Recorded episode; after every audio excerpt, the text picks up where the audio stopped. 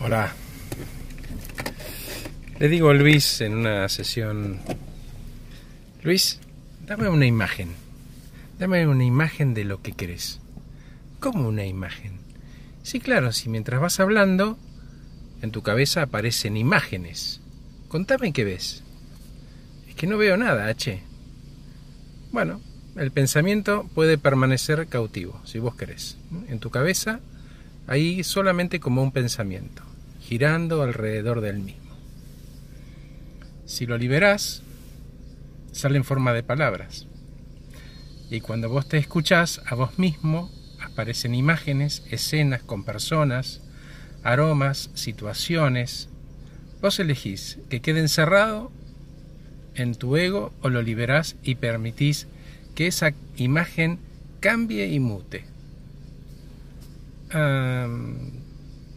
¿Y sabes para qué, Luis? Para que ese pensamiento se transforme en palabras, que fueron construyendo una escena o una imagen, y eso se transforma en tu realidad. Todo eso si vos querés, Luis. Así funciona. Pero cuidado, vos bien podés optar por dejarlo en tu cabeza, no pasa nada. Son solo decisiones distintas. En ambos casos optás. Viniste con una inquietud, ¿no, Luis? Sí. Entonces, cierres o no los ojos. Si enfocás en una idea o en un pensamiento y lo hablas, comenzás a escucharte. Y al escucharte, ingresa en tu cabeza con entonación, con actitud, con la intención. Y el cerebro lo recibe desde otro lado que no es desde él mismo. Mientras más palabras tengas, más claros van a ser tus pensamientos y cada vez que salga lo hará con mayor claridad. ¿Me explico? Sí, me dijo. Entonces continué le dije, por eso es importante verbalizar y escucharte, con el mayor detalle, Luis.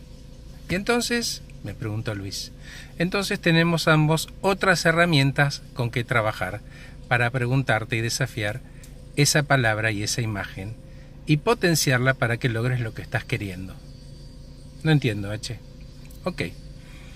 Cuando me escuchás decir esto, ¿qué te provoca?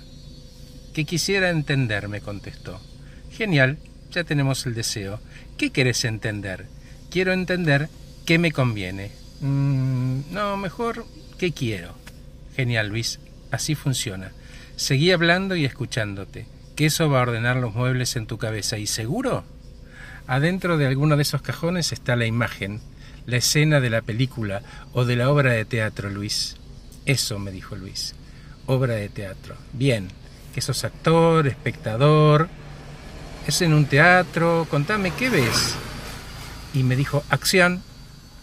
Bien, ¿ves Luis? Porque de eso se trata, que después esa imagen se transforme en un plan de acción, diseñado por vos y hecho por vos. No estás solo acá estoy.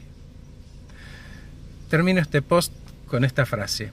Cualquier cosa del mundo, sentimiento, emoción, incluso una reacción, hasta que sea expresada con una palabra, no tiene ningún significado, ni para vos, ni para aquel con quien estás intentando conectar.